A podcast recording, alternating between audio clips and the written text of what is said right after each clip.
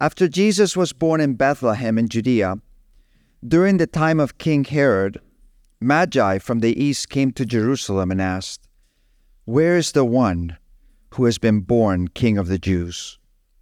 We saw his star in the east and have come to worship him. When King Her- Herod heard this, he was disturbed, and all Jerusalem with him. When he had called together all the people, chief priests, the teachers of the law, he asked them where the Christ was to be born. In Bethlehem of Judea, they replied, for this is what the prophet has written. But you, Bethlehem, in the land of Judah, are by no means least among the rulers of Judah, for out of you will come a ruler who will be the shepherd of my people Israel. Then Herod called the Magi secretly and found out from them the exact time the star had appeared. He sent them to Bethlehem and said, Go and make a careful search for the child, and as soon as you have found him, report to me, so that I too may go and worship him. After they had heard the king, they went on their way, and the star they had seen in the east went ahead of them until it stopped over a place where the child was. And when they saw the star, they were overjoyed. On coming to the house, they saw the child in his mo- with his mother Mary, and they bowed down and worshipped him. They opened their treasures and, present, and presented him with gifts of gold and of incense and of myrrh. And having been warned in a dream not to go back to Herod, they returned to their country by another route.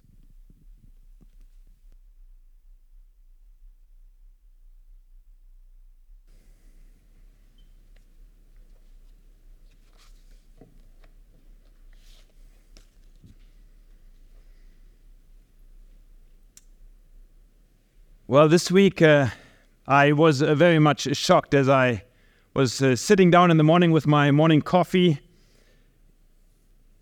overlooking uh, the city of Palma, a beautiful sunrise, blue sky, no clouds, and it was almost like it was a summer day for me as a German.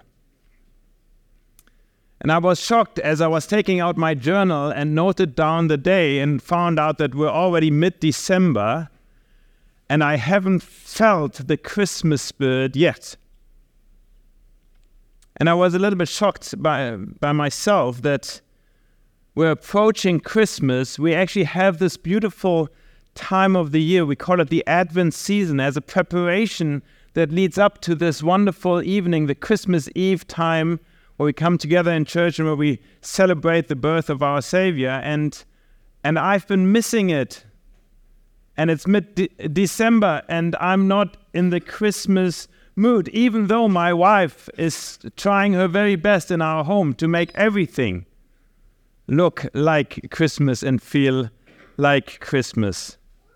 I was shocked at myself that even though I have been a Christian for many years and I've been part of this tradition of getting ready for Christmas and celebrating the Advent season, that I, even as a believer, can miss the importance of this very special time. And I wrote down in my journal why I think I'm missing out on Christmas and the Advent season for myself. I, I kind of, as I was thinking through that, I, I came up with four reasons why I'm, I'm missing Christmas or why I've missed Christmas in the past. The first one is, of course, number one, because I'm too busy. My life is filled with so many things that I want to do, especially at the end of the year, where I want to just uh, tick some things off my to-do list. I want to finish the year strong and there's just so much things that just keep me distracted not focusing on Christmas. Number 2, what keeps me distracted from Christmas is that I'm too worried. There's things that occupy my mind of things that I'm anxious about. Things where I feel like I'm not where I or the situation or the project or the company or the ministry is at, and it just occupies my soul that I don't get into this Christmas feeling. Number three, I would say that I've been too lazy. It actually takes a little bit of effort to concentrate on Christmas. And I myself can become too lazy in my spirit and feel like, oh, I know it all, I've seen it all, I understand it, so I don't need to take the extra effort to get into this mood.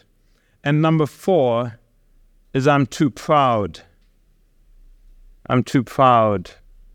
Really, that is uh, one of the reasons why I've probably messed up too much in the past, and uh, I assume some of you feel the same way. It takes a humble spirit to experience Christmas. It takes a humble spirit, and that's why I'm so thankful for this morning. And I have to say, especially, I'm thankful for the Christmas songs we've been singing.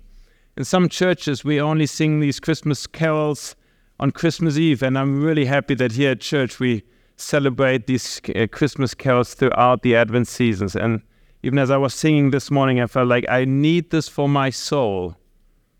I need this for, for my own reflection. I need this for my own peace of mind and peace of heart to just have this hour here together with you as a church and just really get into uh, the mode and the time of Christmas. So, as I've been preparing for this sermon here this morning, I've been praying that all of us whether it's our busyness, whether it's our anxiousness, whether it's our laziness, or us not being humble enough. This morning is different. This morning, here doing the service is somehow set apart. The biblical term for set apart is the word holy. Whenever we talk about something being holy, we actually mean it's, it is set apart for something special. I actually pray that this is a set apart service, a holy service, a moment for us to reflect and pray and experience Christmas. So let me say a prayer before we continue. Heavenly Father, I thank you so much for this morning and that you've dedicated an hour and a time and a space and a room and a facility for us to come together here this morning and and celebrate this Advent season correctly. From the bottom of my heart, I want to be listening to your words this morning. I want to enter the story of the Nativity story. I want to enter the story that you want to write within my own life and within the life of my family. So, Heavenly Father, I ask you that you open up my heart and my mind to receive the precious gift that you want to deliver this morning.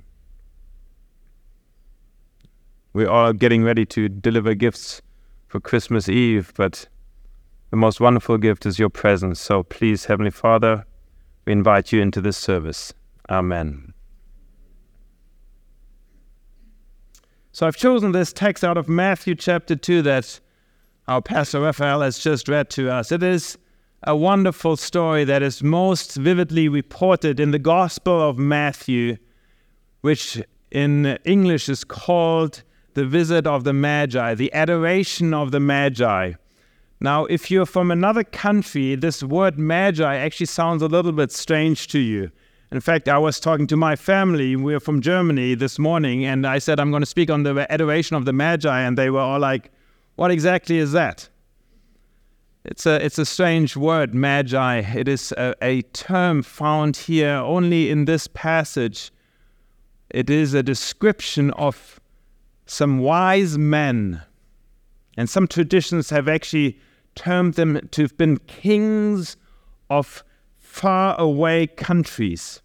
The Christian tradition actually says that Melchior came from Persia, Gaspar from India, and Balthasar from Arabia three wise men, or the Magi, or three foreign kings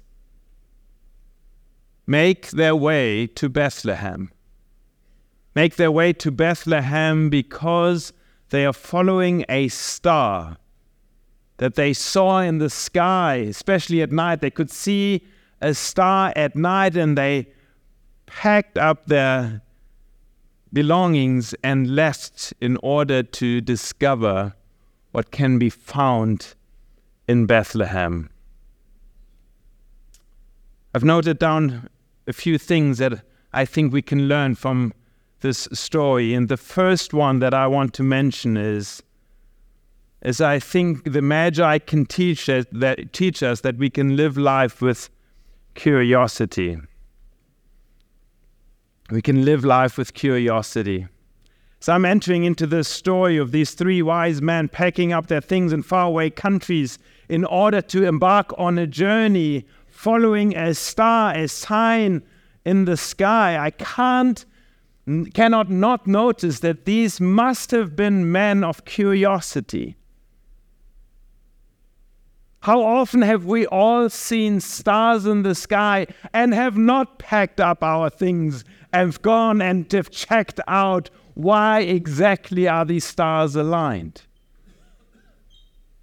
But of course, the history of humanity is full of absolutely fascinating stories of adventurers looking at the stars, embarking on some journeys, some ship journeys, especially here from Spain. We know of Christopher Columbus, who made his way following the stars to discover new lands. And this is actually the heart of this of this story here that we find in Matthew chapter 2. There were some wise men, and they were wise, they were curious, they wanted to see what is this what is this bright star there in the sky? What where's this star leading us?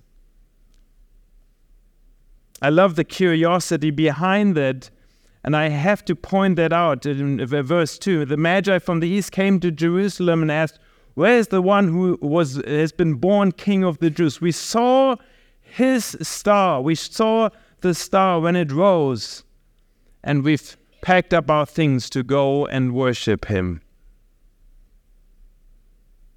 Curiosity is oftentimes the beginning of a journey with God.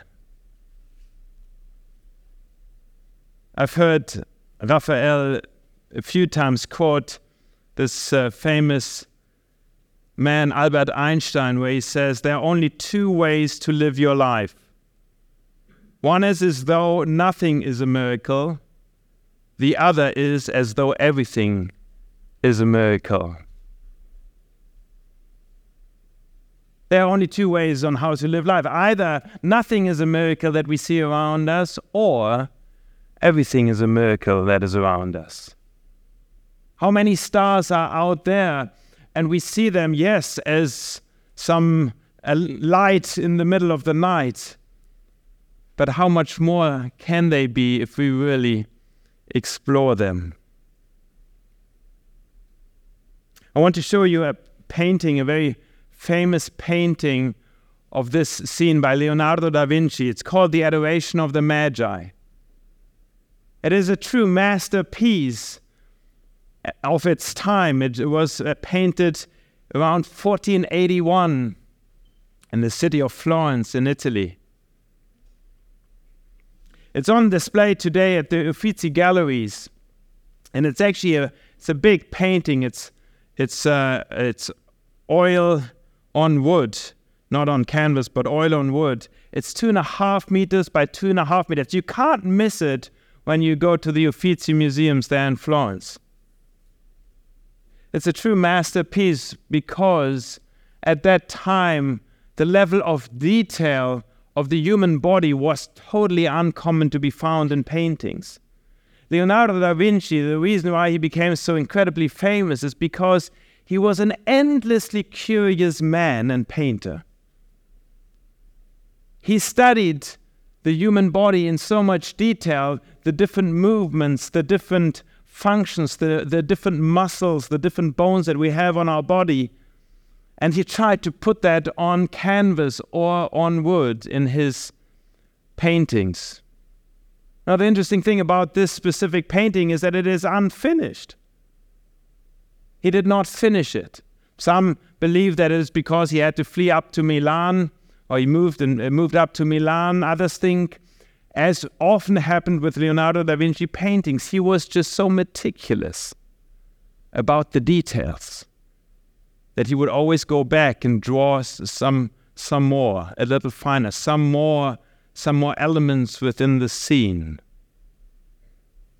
He was not just a painter, as you know, but he was also a developer, a, a, someone who would construct, who would do mathematical uh, calculations, who would do um, architectural drawings, who would do science and technology, a polymath, curiosity, where even within our human being and our journey of faith. I want to tell you about a friend of mine. His name is Pravish, and I brought you a picture of my friend Pravish. A couple of months ago, I, I met with him here in the city of Florence, and we actually went together to the Uffizi Museums and we looked at the adoration of the Magi. Next day, we had breakfast, and Pravish is from Chennai, India. He's a very uh, successful businessman uh, from from Chennai now, and, and we sat down over breakfast, and I had asked him about his story, his background. And he told me his story, how he had grown up in a culture full of religions. India is full of many religions. There are no atheists in India. Everyone is religious in India. Different religions, different influences. He grew up in the city of Chennai, a bustling city with lots of noise, with lots of traffic, with lots of people, lots of colors, very hectic. He grew up in a household with a father who was very influential and powerful, even within the government. When he um, spoke up in union labor meetings, he was the one that everyone was looking to, kind of a patriarch in the household. Pravish shared with me the story that he did not grow up with any specific kind of faith because his father was against it. He told me that probably there was some hurtful thing in the past that he had experienced, some disappointment, some something that the church had done, or something that he had heard, or some pain he did not know as a son growing up. But somehow, watching his dad being influential and as, as a business person at the same time being surrounded by all these different influences of religions, he became curious as a child all by himself to embark on a journey of discovery, on a curiosity journey of discovering his own faith. He started reading the scriptures.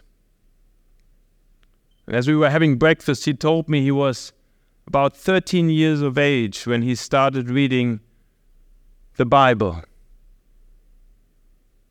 He wasn't accustomed to that by his family. His mother wasn't reading the scriptures. Uh, his father wasn't reading the scriptures. In fact, he actually felt like they'd be very hostile against him embarking on any kind of more spiritual, specifically Christian journey. But he could not help himself. He started reading all by himself at night when no one could see him, his Bible. And then there was this New Year's Eve when he was going from 13 to 14 years of age. New Year's Eve, while lots of people were out in the streets, kind of welcoming the new year, celebrating, he, as a young teenager, felt drawn to also be at home and to take time to read the Bible and read the scriptures. And the story goes that He's in his room reading by himself. When his father comes home, it's about 1:30 at night. His father had been out celebrating. He comes back home and he finds his teenager son reading the scriptures, and his dad gets furious. Absolutely has an outburst of anger and starts shouting at his son over reading a book. In his anger, the father says something that has burned itself into the heart and mind of Pravish. And even now, as he is an adult man, he can so vividly see this image of his father in anger and outburst, shouting at him and telling him as a 13 year old, as of this day, I am no longer your father. I reject you as a son. As you can imagine, for a teenager to be hearing these words from his dad just shakes him at the core of his being. He's just a curious boy. He's just looking for some answers. He's just trying to figure out what is this life all about. So in his tears, as his father has left the room after this declaration, he continues reading, and his eyes fall on the next verse in, in the Psalms where he's been reading just before his dad entered the room. And now, if you have a Bible, I want you to open up your Bible. If you have an iPhone, you may use your iPhone now. Pravish is sitting there on New Year's Eve after his father has just left him and forsaken him as a son. And he had been reading Psalm chapter 2, Psalm 2. And he had just finished verse 6 and continues with verse 7. Psalm 2, verse 7. I will proclaim the decree of the Lord. He said to me, You are my son. Today I have become your father. This is the very next verse that Pravish reads after his earthly father had just rejected him. And if he'd been crying up to this point over the rejection of his earthly father, tears start streaming down his face as he, as a young boy, all by himself in the middle of the night, only with a Bible in his hand or on his lap, finds out that God, his heavenly Father, declares, You are my son. Today, I have become your father.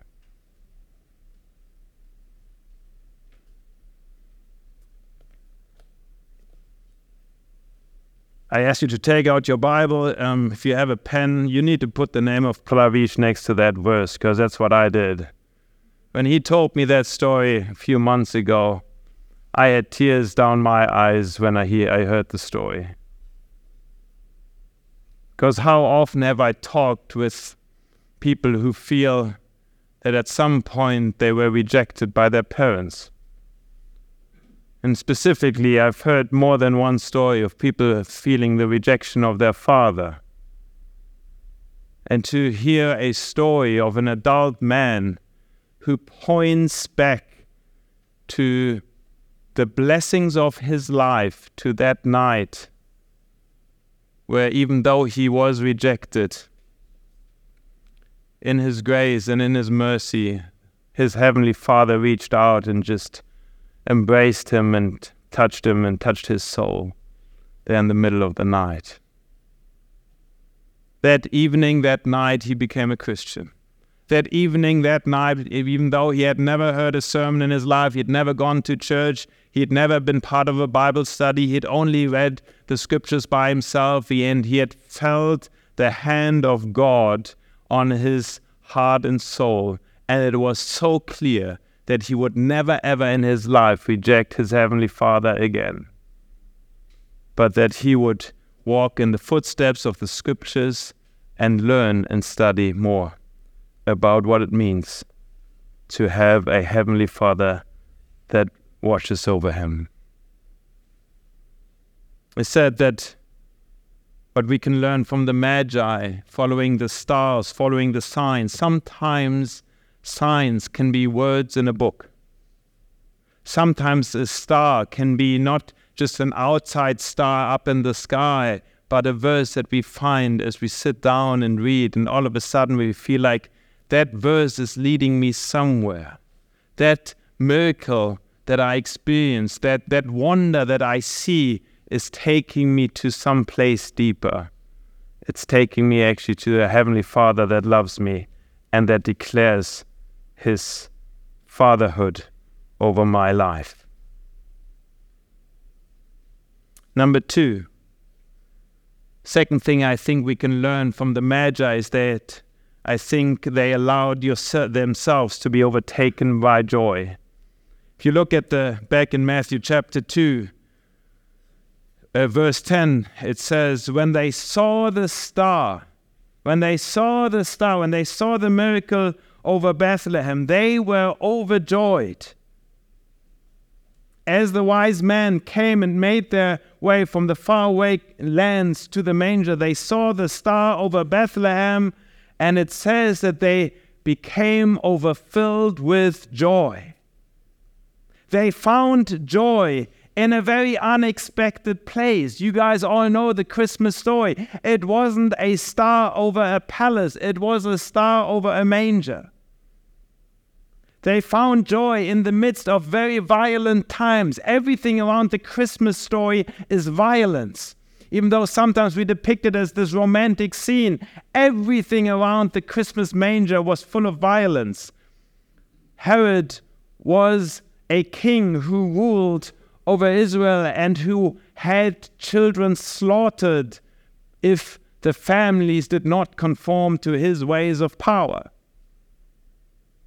Now, that did not distract the Magi, the kings from the faraway countries, to find joy in the midst of violence.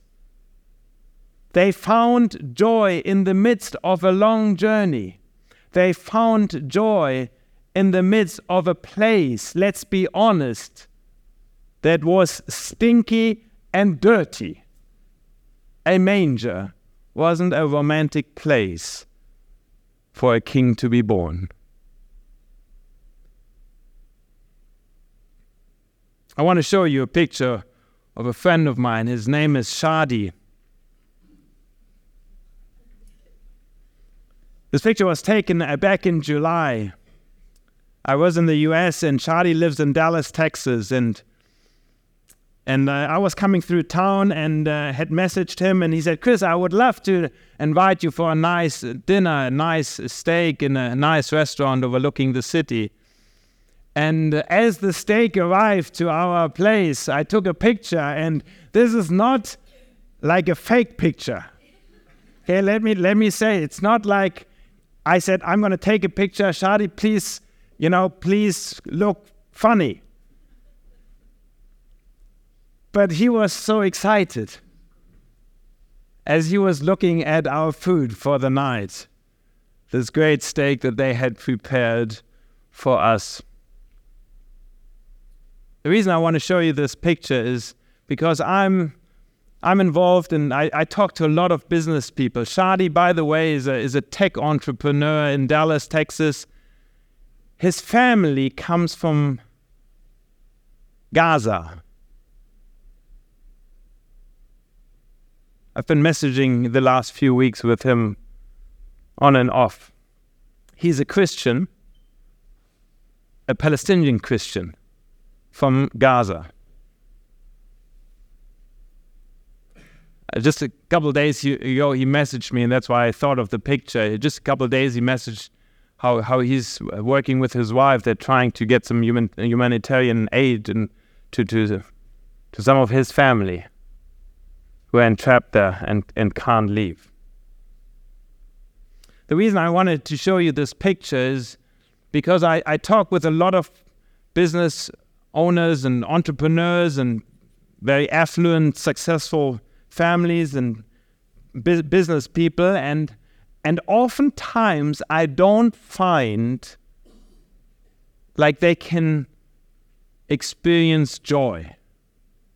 And I don't know, this may sound a little bit strange because in our normal normal logic, we kind of feel like if people are successful and you know if they become affluent, then you know there there's there's joy. Well, that's not the case.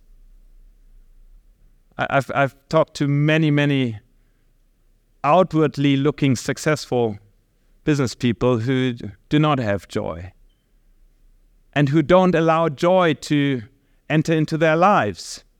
Even though they may have some money on their accounts, they, they still are very anxious. They are still very worried. They still are very frightened. They want more. Greed has overtaken them. What I love about the story of the Magi is they follow the star. They are overjoyed as it stops over this manger. They are overfilled with joy. They, they let joy enter their hearts, even though they are kings, even though they are wise, even though they are affluent. They let themselves be overjoyed in the moment. Number three, the third thing I think we can learn from the story of the Magi is there's nothing more powerful than to bow down before Jesus.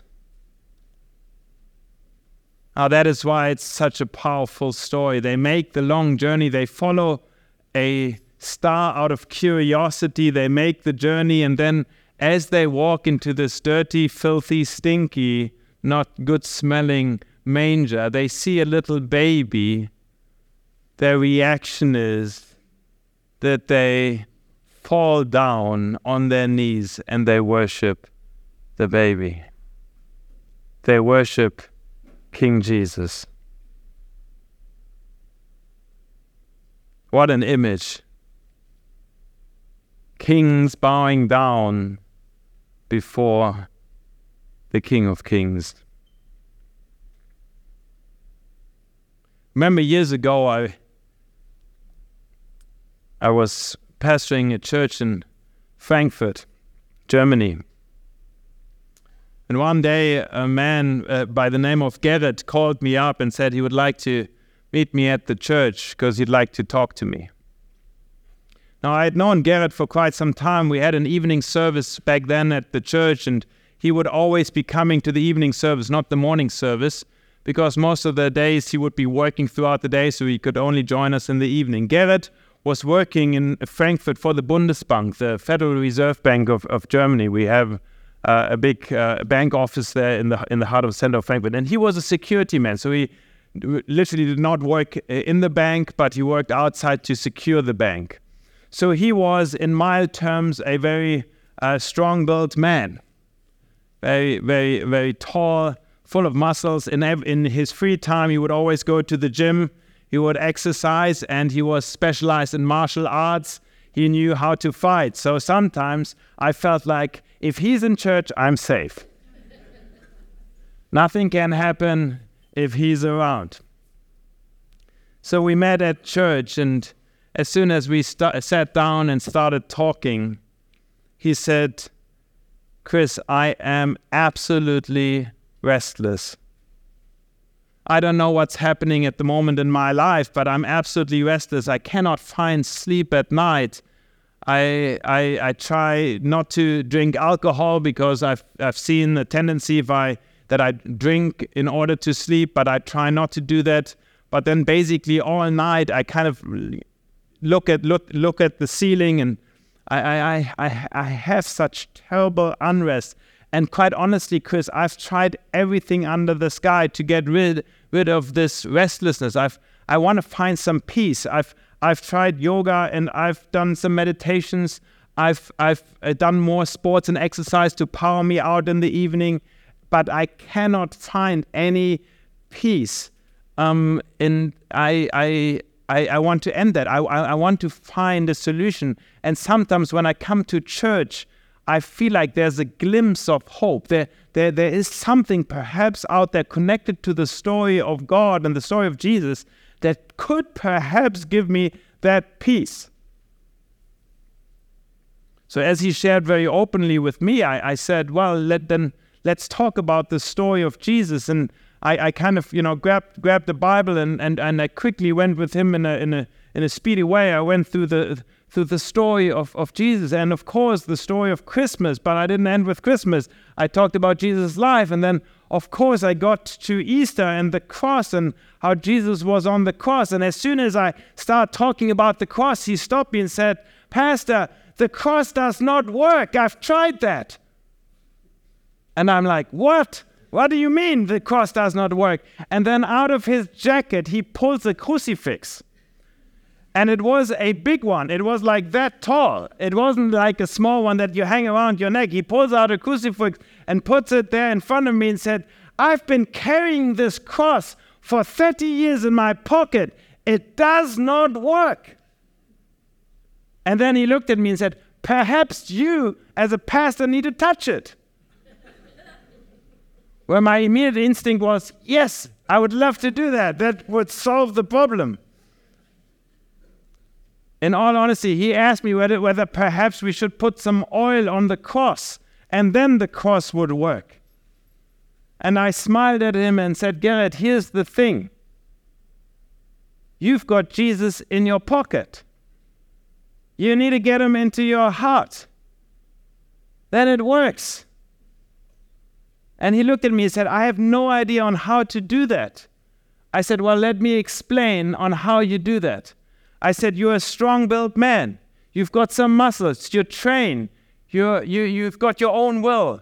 The only way you can accept Jesus in your heart is if you actually bow down before Him and open up your hands and your heart and invite Him to be part of your life.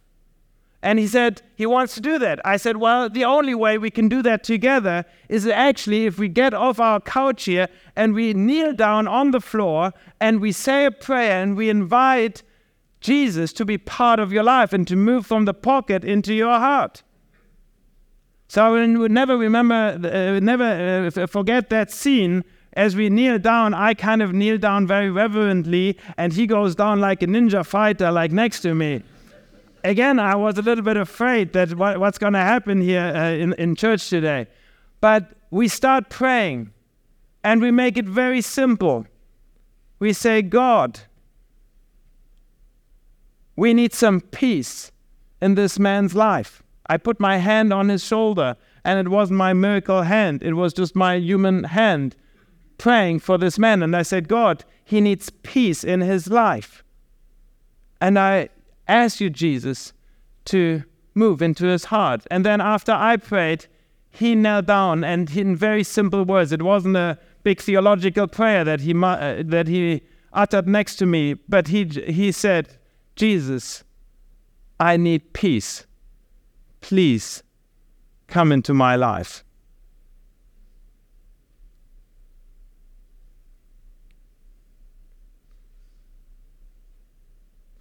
There's nothing more powerful for an adult man to kneel down before Jesus. There's nothing more powerful than for an adult woman to kneel down before Jesus. And since we have some teenagers here today, let me even say that to you, teenagers, or to you, kids. There's nothing more powerful than to kneel down before the King of Kings. See, we all have our own ways on how we try to manage life. We all have our ways on how we try to cope with all the stuff that's happening in our lives, in our families, in our work. We all have our way. But that's where this endlessly wonderful story of Christmas can really make the biggest difference of our lives. If we recognize we, as powerful people with our own strong wills, can bow down before an even more powerful God who's made himself available in a manger as weak as a baby. So I'm going to leave you with a last drawing here, which is another scene. It's a painting that is a little bit earlier than the one by Leonardo da Vinci. This one is by Fra Angelico. It's also a famous painter back from Florence. It was painted uh, around 1438, so about 40 years earlier. That's why you could see Leonardo da Vinci's painting being so incredibly rich with all the details. Uh, Fra Angelico wa- was already ahead of his time with this painting, but the, of course Leonardo was much more advanced. But let me tell you why I, I cho- choose this painting here as, as, as the way to close the sermon. If you go and visit Florence, you have to marvel at this city. Florence is the most beautiful Renaissance city that you can ever imagine. There are so wonderful museums, palazzos, the cathedral, the baptistry, different churches. Like the whole city is one big museum. And if you look deeper at it, there are different families that have constructed this city and the most prominent of all of them is the Medici family. For 300 years, the Medici family basically ruled and reigned in Florence, Tuscany. And during that period, everything was built. So even now, five, six hundred years later, everything that we marvel at was built exactly during that period in the 15th century. It was the building period of a 100 years during that 100 years, the most famous person of the city was a name, was a man by the name of Cosimo de' Medici. He was the founding father of the whole Medici Empire. He was a cloth merchant who had turned into a banker, had become extremely powerful and successful, probably the richest man in Europe in the 15th century. Incredibly wealthy and powerful. He commissioned the cupola over the cathedral. He built the Palazzo Medici Riccardi. He, um, he built so many wonderful things in the city. Everyone in the city respected him. Everyone loved him because he was using his wealth for great things and for good, good purposes. Now, he commissioned a monastery a Dominican convent called San Marco in the city of Florence. And he commissioned a, with his own money, not his bank's money, his own money, he had a convent totally redone. And then he commissioned a painter, Fra Angelico, to, to paint the different cells for the monks to spend the night. And you can visit these cells, and I call them cells because they're literally, they're like two meters by two meters or two meters by three meters. These are really small places where the monks would sleep and spend the night. And he commissioned this artist who was already kind of a strong artist, uh, Fra Angelico, to paint scenes of the gospel stories into the different cells. So actually, the the whole cell thing is a, is a whole museum by itself, and you can visit it, and it's just unbelievable to think that a monk would have this as a as a painting in their little cell. Now, out of all the cells that they were reserved for the monks, there was one where he asked that it would be kept for him. And in his cell, this scene was painted the adoration of the Magi. And what is the symbol? The symbol is kings bowing down before the King of Kings. Now, let me say it this way Cosimo de' Medici, in his time, he was the king. He was the king. He was calling the shots. But biographers tell us that he would sneak out of his big palace on a regular basis and make his way to this little convent, San Marco, to spend the night in a little two by three meter cell, kneeling next to his bed in adoration of the King of Kings.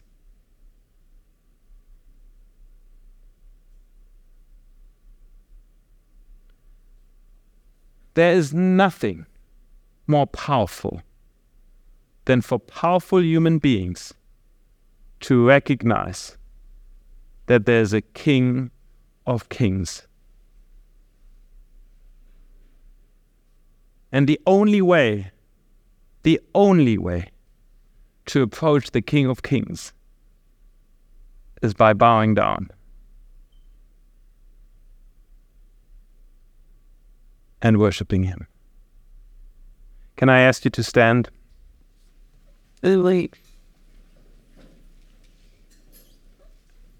We're, we're gonna we're gonna sing a song here at the end of the service. But I I would uh, I would not do you all a favor if I wasn't gonna uh, make an invitation here at the end of this uh, service and at the end of this story for us all as powerful human beings, uh, as we're all kind of trying to find our way through this Christmas season and Advent season. So, all trying to put aside our busyness and our laziness and our anxiousness and our worriness and take a moment in this holy place here. And the only reason it's holy is because God has put this time and space apart for us to have an encounter with Him as the most holy God.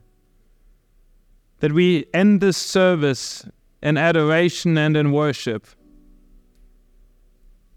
I've told you in the past that I used to be part of a church where at the at the um, at the stage at the at the altar stage we would have a, a bench where we could literally come at the end of a service to kind of kneel down and pray after having heard the scriptures after having listened to the sermon to kind of respond back and kind of say yes, that's what I want to do. This is what I want to be. This is what I want to, this is how I want to live my life. I want to be a follower of Jesus. I want to bow down before the King of Kings. I know we don't have this here in church, but I, I think we, we can still find a way for us to make this Christmas Advent service a special service. So I, I want to ask you to bow your heads and pray with me today. Now, I'm going to leave some time and space for you to utter your own prayer. And we've said at the beginning of the service, we even have a space up front here for people to come and pray if they want to pray with someone else together. But we want to take this moment where we just pause and say,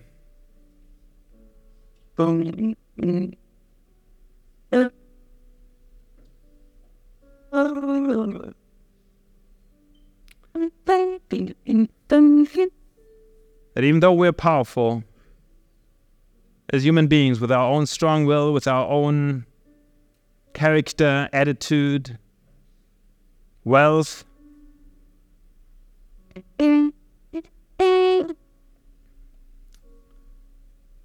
that we put that aside and we humbly make our way following the star following the wise men into this manger. And as we recognize the King of Kings, the baby Jesus, we just bow and we worship. Can I ask you to bow your heads and pray with me? Heavenly Father,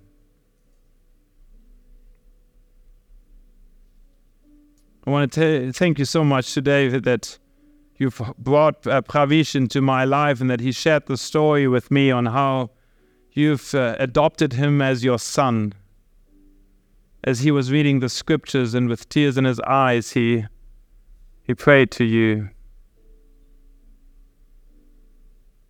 And I know that you want to do the same for every one of us here this morning as we're here in this worship service your Heavenly Father who stands there with wide open arms and who's willing to receive us as we make our journey to the manger and as we as we come and as we as we become filled with joy over over the grace and, and over the wonder of Christmas.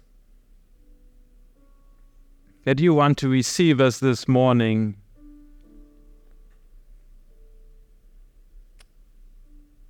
We want to ask for forgiveness of our sins. We want to ask forgiveness for our proud behavior, for our wrongdoing, for our laziness, for our forgetfulness, for the harsh words we've said, for the bad attitude that we've had, for not loving our enemies, let alone our neighbors. We want to ask forgiveness for thinking too much of ourselves. We want to ask forgiveness for being too wise in our own ways. We want to ask forgiveness for seeing the signs but not following the stars.